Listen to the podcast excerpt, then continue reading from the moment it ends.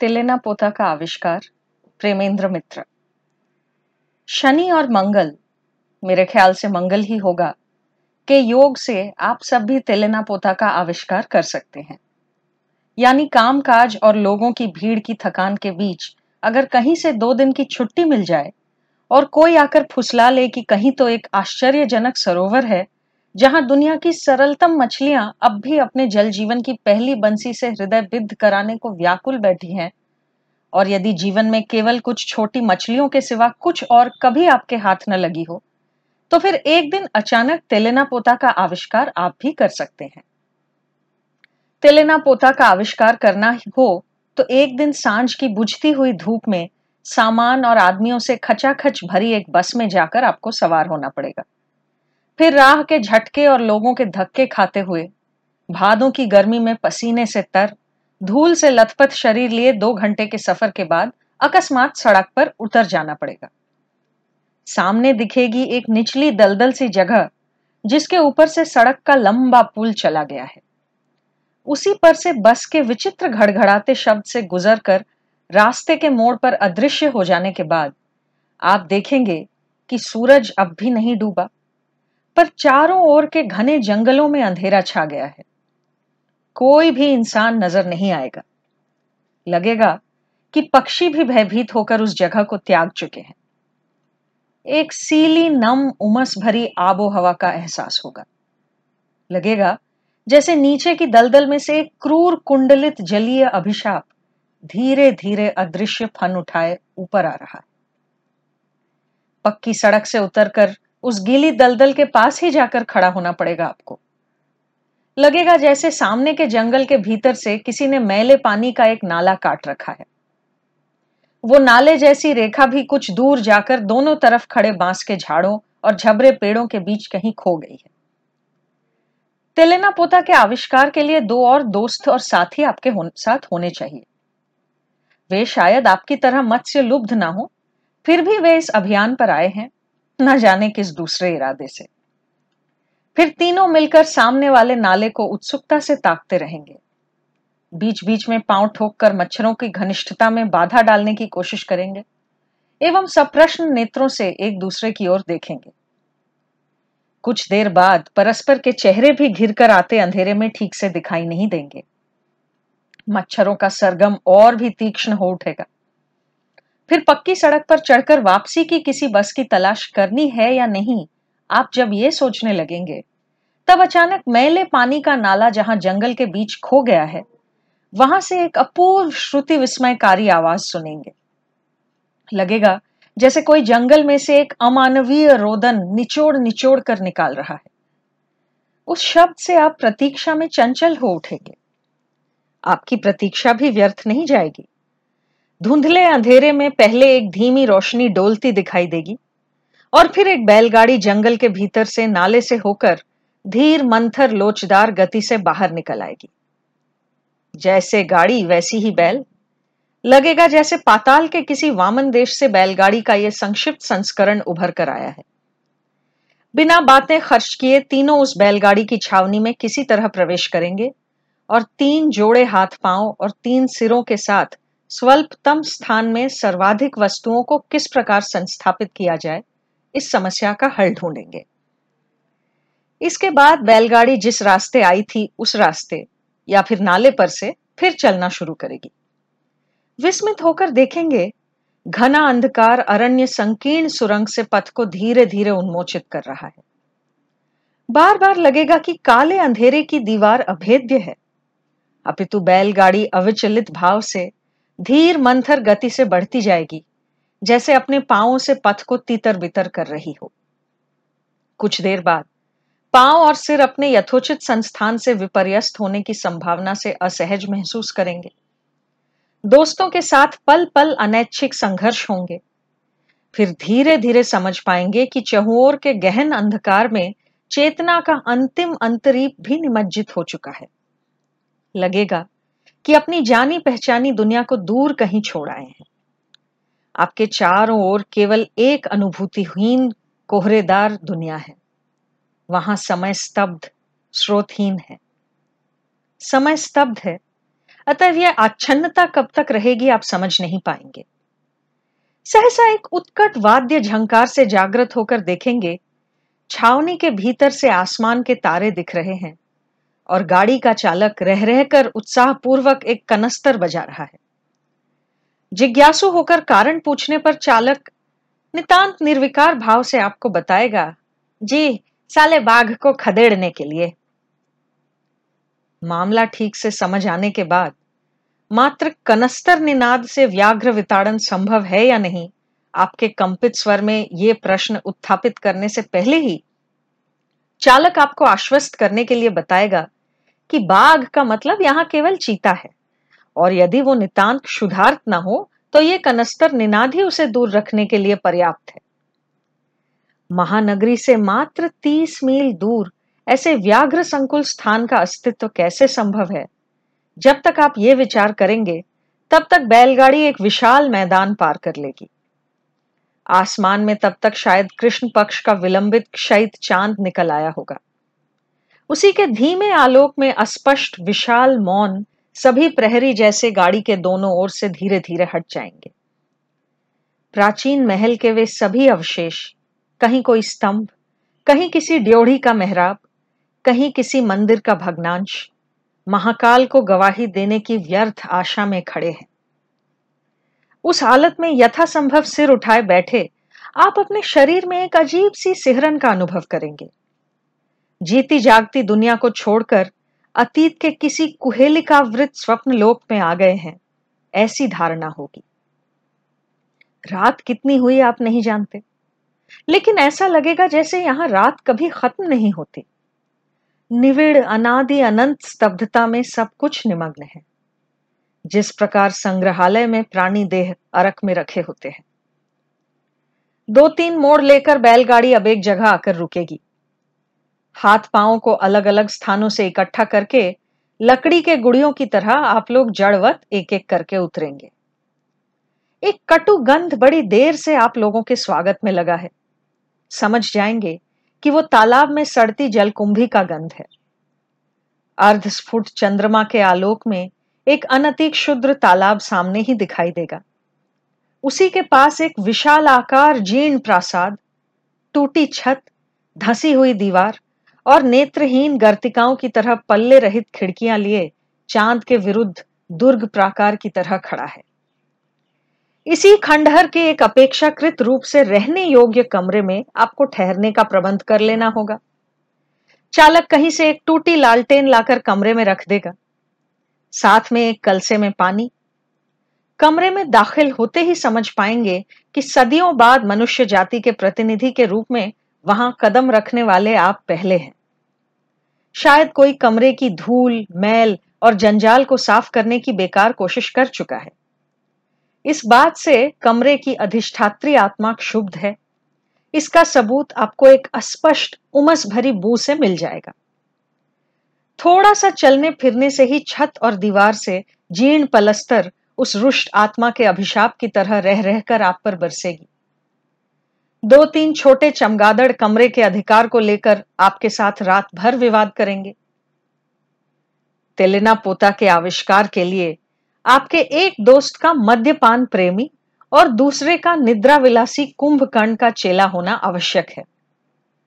कमरे में घुसकर फर्श पर दरी का आवरण पड़ते ही एक उस पर खुद को बिछाकर नासिका ध्वनि करने लगेंगे।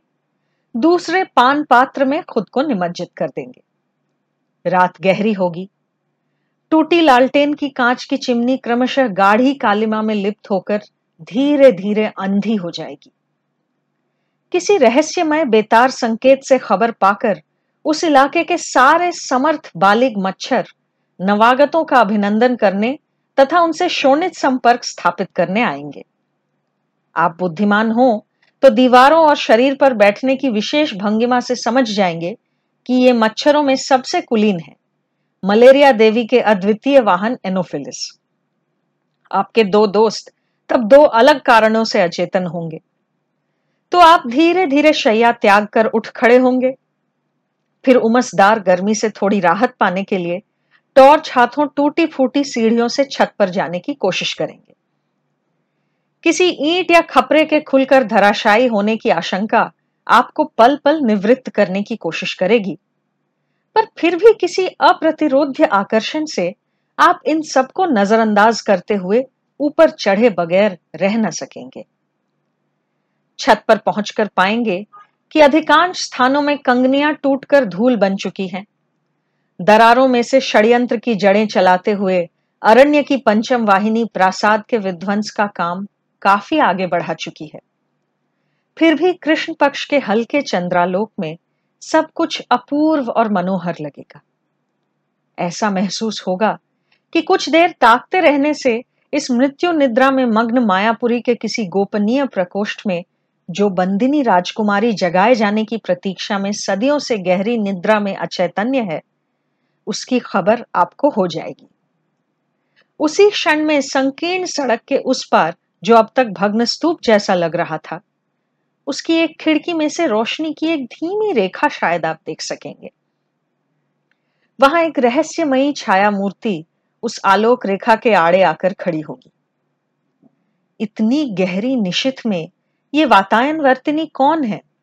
क्यों उसे नींद नहीं आती? ये आप सोचने की कोशिश करेंगे, लेकिन कुछ भी समझ न सकेंगे। कुछ देर बाद लगेगा कि सब कुछ आपकी आँखों का धोखा है। खिड़की से वो छाया जा चुकी है। धीमी आलोक रेखा मिट चुकी है। लगेगा कि इस खंडहर की अथाह निद्रा में से एक स्वप्न का बुलबुला पल भर के लिए जीवित जगत में उभर कर फिर डूब चुका है। आप फिर सावधानी से नीचे उतर आएँगे और फिर कब अपने दोस्तों के नज़दीक जरा सी जगह बनाकर सो जाएँगे, आपको पता भी न चलेगा। जब जागेंगे तो हैरान रह जाएँगे कि इस रात के जहाँ में भी सुबह होती है चारों दिशाएँ पंछियों की कलध्वनि से गूंज उठेंगी। आप अपना असली उद्देश्य तो अवश्य ही नहीं भूलेंगे। सही समय पर षोडशोपचार आयोजन से मत्स्य आराधना के लिए काई से भरे टूटे घाट के एक किनारे पर बैठ जलकुंभी से हरे हो चुके पानी में यथोचित नैवेद्य समेत कांटा डुबो देंगे। दिन चढ़ने लगेगा। उस पार खड़े ढुलके हुए बाँस के सिरे से एक नीलकंठ पक्षी, जैसे केवल आपका उपहास करने के लिए हवा में रंगों की एक झलकी लहराकर तालाब के पानी में कूद पड़ेगा और सार्थक शिकार के उल्लास में फिर बाँस के सिरे पर लौटकर दुर्बोध्य भाषा में आपकी खिल्ली उड़ाएगा। आपको आतंकित करता हुआ एक मोटा लंबा सांप टूटे घाट के किसी दरार में से निकलकर धीर अचंचल गति से तैरकर तालाब पार करेगा। और दूसरी ओर पहुंचेगा। दो पतंगे अपने पतले कांच जैसे पंख हिलाकर आपकी बंसी के बोझ पर बैठने की कोशिश में जुट जाएँगे और रह रहकर उदास फाख्ते के बोलने से आप अनमने हो जाएँगे। फिर अचानक पानी की आवाज़ से आपका ध्यान भंग होगा। शांत जल में लहरें उठ रही हैं। आपकी बंसी का बोझ उनमें धीरे धीरे लौट रहा है। आप मुड़कर देखेंगे कि एक लड़की तालाब पर से जलकुंभी हटाकर एक चमकीले घड़े में पानी भर रही है। लड़की की आँखों में जिज्ञासा तो है, पर गतिविधियों में कोई सलज जड़ता नहीं। वो सीधे आपकी तरफ़ देखेगी, आपकी बंसी पर गौर करेगी और फिर मुँह फेरकर घड़ा कमर पर उठा लेगी। लड़की की उम्र का अनुमान आप लगा नहीं पाएँगे। उसके चेहरे की शांत, करुण गंभीरता से लगेगा कि वो जीवन का लंबा निर्मम रास्ता तय कराई है। उसके क्षीण, दीर्घ, कुपोषित देह से प्रतीत होगा कि किशोरावस्था को पार करके उसका यौवन में उत्तीर्ण होना स्थगित हुआ पड़ा है। कलश उठाए जाते जाते लड़की अचानक मुड़कर कहेगी, बैठे क्यों हैं? खींचिए। वो आवाज़ इतनी शांत, मधुर और गंभीर होगी कि उसका ऐसे किसी अनजान व्यक्ति से खुद बात करना आपको जरा भी अस्वाभाविक नहीं लगेगा। केवल इस आकस्मिक झलक से विवल होकर आप बंसी को खींचना भूल जाएँगे। डूबे हुए बोझ के पुनः उभर आने पर आप बंसी उठाकर देखेंगे कि उसमें अब चारा नहीं लगा है। कुछ संकुचित भाव से आपको लड़की की तरफ़ एक बार देखना ही पड़ेगा। वो भी मुँह फेरकर शांत, धीर कदम घाट छोड़कर चली जाएगी। लेकिन लगेगा कि मुँह फेरने के उस क्षण में उसके शांत करुण मुख पर एक दमकती हँसी का आभास खेल गया है। इसके बाद तालाब के घाट की निर्जनता फिर भंग नहीं होगी। उस पार का नीलकंठ आपको शर्मिंदा करने की नाकाम कोशिश छोड़कर बहुत पहले ही उड़ चुका है।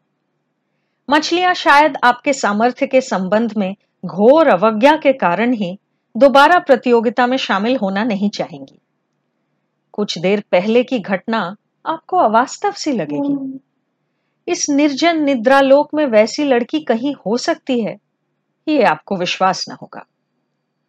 फिर एक वक्त आएगा, जब आपको निराश होकर अपना साजो सामान उठा लेना होगा।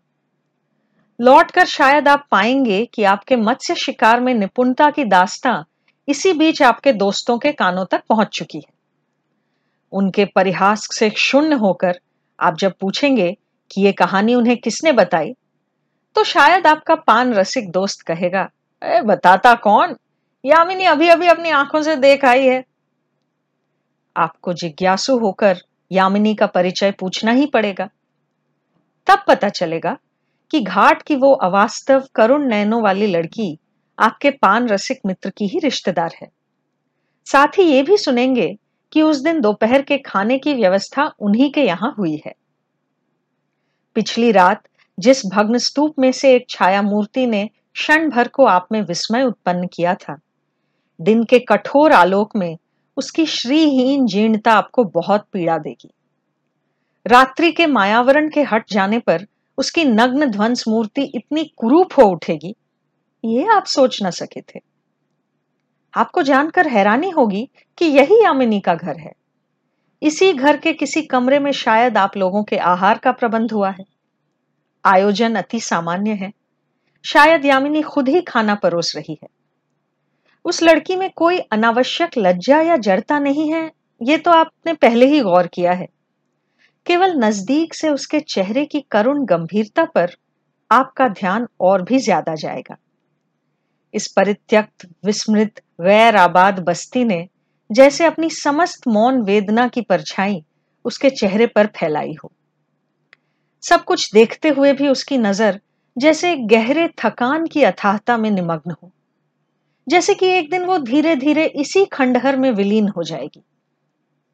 आप खाना परोसते वक्त उसे दो चार बार फिर भी चंचल व उद्विग्न हो उठते देखेंगे। ऊपरी मंजिल के किसी कमरे से एक दबी आवाज़ जैसे किसी को बुला रही है। यामिनी हड़बड़ाती हुई बाहर चली जाएगी। हर बार जब वो लौटेगी तो उसके चेहरे पर वेदना की छाया और गहराती नज़र आएगी। साथ ही आँखों में एक अजीब सी असहाय अस्थिरता। भोजन समाप्त करके तब आप सब थोड़ा आराम कर सकेंगे। बेहद हिचकिचाते हुए कई बार अगर मगर करने के बाद वो आखिर बेकरार सी दरवाजे से पुकारेगी। जरा सुनना मनीदा। मनीदा, आपके वही सुरा प्रेमी मित्र हैं। उनके दरवाजे तक जाने पर जो बातचीत होगी, वो इतनी नीची आवाज़ में नहीं कि आप दोनों को सुनाई न दे। सुनाई देगा। यामिनी अत्यंत कातर स्वर में विपन्न भाव से कह रही है, माँ तो बिल्कुल नहीं मान रही। जब से तुम लोग आए हो, तब से इतनी बेचैन हो गई है कि मैं क्या कहूँ? मणि ने कुछ खींचती हुई आवाज़ में कहा, ओहो, फिर वही पुरानी बात। उन्होंने समझा कि निरंजन आया है। हाँ बोलती ही जा रही हैं, ज़रूर वो आया है। बस शर्म के मारे मुझसे मिल नहीं पा रहा, मैं जानती हूँ। उसे बुला ला, तू मेरे पास क्यों छिपी बैठी? मैं क्या करूँ, कुछ समझ नहीं आता। अंधी हो जाने के बाद से इतनी बेचैनी बढ़ गई है कि कुछ समझाने पर भी नहीं समझती। गुस्से में सिर पटक कर ऐसा कोहराम मचाती है कि उनके प्राण बचाना मुश्किल हो जाता है। हाँ ये तो बड़ी मुश्किल मालूम होती है। आँखों की रोशनी रहती तो कम से कम दिखा सकते थे कि जो लोग आए हैं, उनमें से कोई निरंजन नहीं। ऊपर से आने वाली कमज़ोर पर तीक्ष्ण, क्रुद्ध कंठ की पुकार अब आप लोग भी सुन सकेंगे। यामिनी अब कातर स्वर में विनती करेगी, तुम एक बार को चलो, मनिदा। हो सके तो जरा समझा बुझाकर शांत कर देना। अच्छा तू जा, मैं आता हूँ। मणि अब कमरे में दाखिल होकर अपने आप से ही कहेगा, ये अच्छी मुसीबत है। बुढ़िया के हाथ पाँव बेकार, आँखें नहीं हैं, फिर भी बुढ़िया ने ना मरने की कसम खा रखी है। अब शायद आप पूछेंगे कि मामला क्या है। मणि खींच के स्वर में ही कहेगा, अरे क्या ही होगा। निरंजन नाम के एक दूर के रिश्ते के भांजे के साथ उन्होंने बचपन में यामिनी का रिश्ता तय किया था। कोई चार बरस पहले भी वो छोकरा आकर कह गया था कि विदेश की नौकरी से लौटकर वो उनकी बेटी से ब्याह करेगा। तभी से बुढ़िया इस अजगर महल में पड़ी, उसी उम्मीद में दिन गिन रही है। अब आपसे रहा न जाएगा और आप खुद ही पूछ बैठेंगे, क्या निरंजन अब तक विदेश से नहीं लौटा? अरे, वो विदेश गया कब था जो लौटेगा? बुढ़िया निहायत ही पिछलग्गू है। इसलिए उसे ये झांसा देकर गया था। ये कूड़ा उठाने वाली की बेटी को उबारने की उसे खाक पड़ी है। उसने कब का ब्याह करके अपना घर बसा लिया है। अरे, लेकिन इनसे ये कौन कहे? बोलने पर तो विश्वास नहीं करेंगी। और अगर विश्वास कर लिया तो तभी के तभी खेल खत्म। कौन बेकार में पाप का भागी बने? यामिनी निरंजन के बारे में जानती है? खूब जानती है। लेकिन माँ से कहे कैसे? जाता हूँ। अपना कर्म फल भोग आता हूँ। कहकर मणि सीढ़ियों की ओर कदम कदम बढ़ाएगा। उस क्षण में जाने अनजाने शायद आपको ही उठ खड़ा होना पड़ेगा। शायद आप अचानक बोल पड़ेंगे, चलो, मैं भी आता हूँ। तुम चलोगे? मणि ज़रूर पीछे मुड़कर आपकी ओर विस्मय से देखेगा। हाँ, कोई ऐतराज है? नहीं, ऐतराज कैसा? कहकर बड़े ही विमूढ़ भाव से आपको रास्ता दिखाकर ले जाएगा। संकीर्ण अंधेरी टूटी फूटी सीढ़ियों से होकर जिस कमरे में आप पहुँचेंगे, उसे देखकर लगेगा कि ऊपर नहीं, बल्कि धरती के नीचे के किसी सुरंग में ही उसका स्थान है। इकलौती खिड़की, वो भी बंद। बाहर की रोशनी से आकर आपको पहले सब कुछ धुंधला लगेगा। फिर आप गौर करेंगे, लगभग पूरे कमरे की जगह लेती हुई एक चारपाई पर फटी कांथा में लिपटी एक क्षीण कंकालीय मूर्ति लेटी हुई है। चारपाई की एक तरफ़ यामिनी पत्थर की मूर्त जैसी खड़ी है।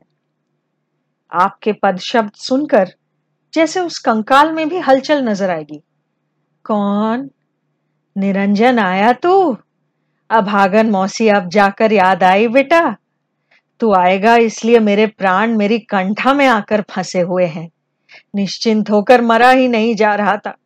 अब फिर से उस बार की तरह भाग तो नहीं जाएगा? मणि कुछ कहने जाएगा। उसे टोक कर आप अकस्मात कहेंगे, नहीं मौसी, अब नहीं भागूँगा। ऊपर देखे बगैर भी मणि की विमूढ़ता और एक स्थानु जैसी लड़की के चेहरे का स्तंभित विस्मय आप जैसे महसूस कर सकेंगे। लेकिन आपके पास इधर उधर देखने का समय नहीं होगा। आप तब दो दृष्टिहीन चक्षु कोटरों की तरफ़ निस्पंद श्वास रुद्ध होकर देख रहे होंगे।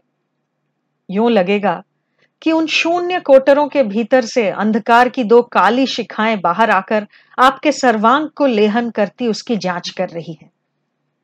कुछ स्तब्ध क्षण समय के सागर में धीरे धीरे शिशिर बिंदुओं की तरह टपक रहे हैं। आप ऐसा महसूस करेंगे। फिर सुनाई देगा मैं जानती थी, तू आए बगैर रह न सकेगा बेटा। तभी तो ऐसे इस भूत बंगले पर पहरा लगाए दिन गिन रही हूँ। वृद्धा इतना सब कुछ कहकर हाफने लगेंगी। पल भर को यामिनी पर नज़र दौड़ाने से आपको लगेगा कि बाहर के कठोर मुखौटे के अंतराल में कहीं तो कुछ धीरे धीरे पिघल रहा है। भाग्य और जीवन के विरुद्ध गहरी निराशा के उपादान से बनी एक सुदृढ़ शपथ की बुनियाद ढीली हो जाने में अब ज़्यादा देर नहीं। वृद्धा फिर कहेंगी यामिनी के साथ तू सुखी होगा बेटा। मेरी औलाद है इसलिए नहीं कहती। ऐसी लड़की ढूँढने पर न मिलेगी। दुख दर्द के बुढ़ापे में दिमाग ठीक नहीं रहता। दिन रात चिक चिक करके बिटिया को कितना सताती हूँ, ये क्या मैं नहीं जानती? फिर भी उसके मुँह से एक शब्द नहीं निकलता। इस शमशान के गाँव में दस घर ढूँढने पर भी एक आदमी नहीं मिलता।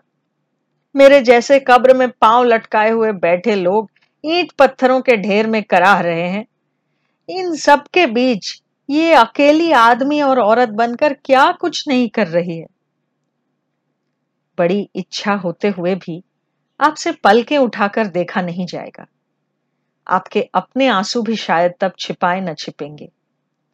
वृद्धा एक छोटी सी सांस छोड़कर कहेंगी यामिनी को तू लेकर जाएगा ना बेटा?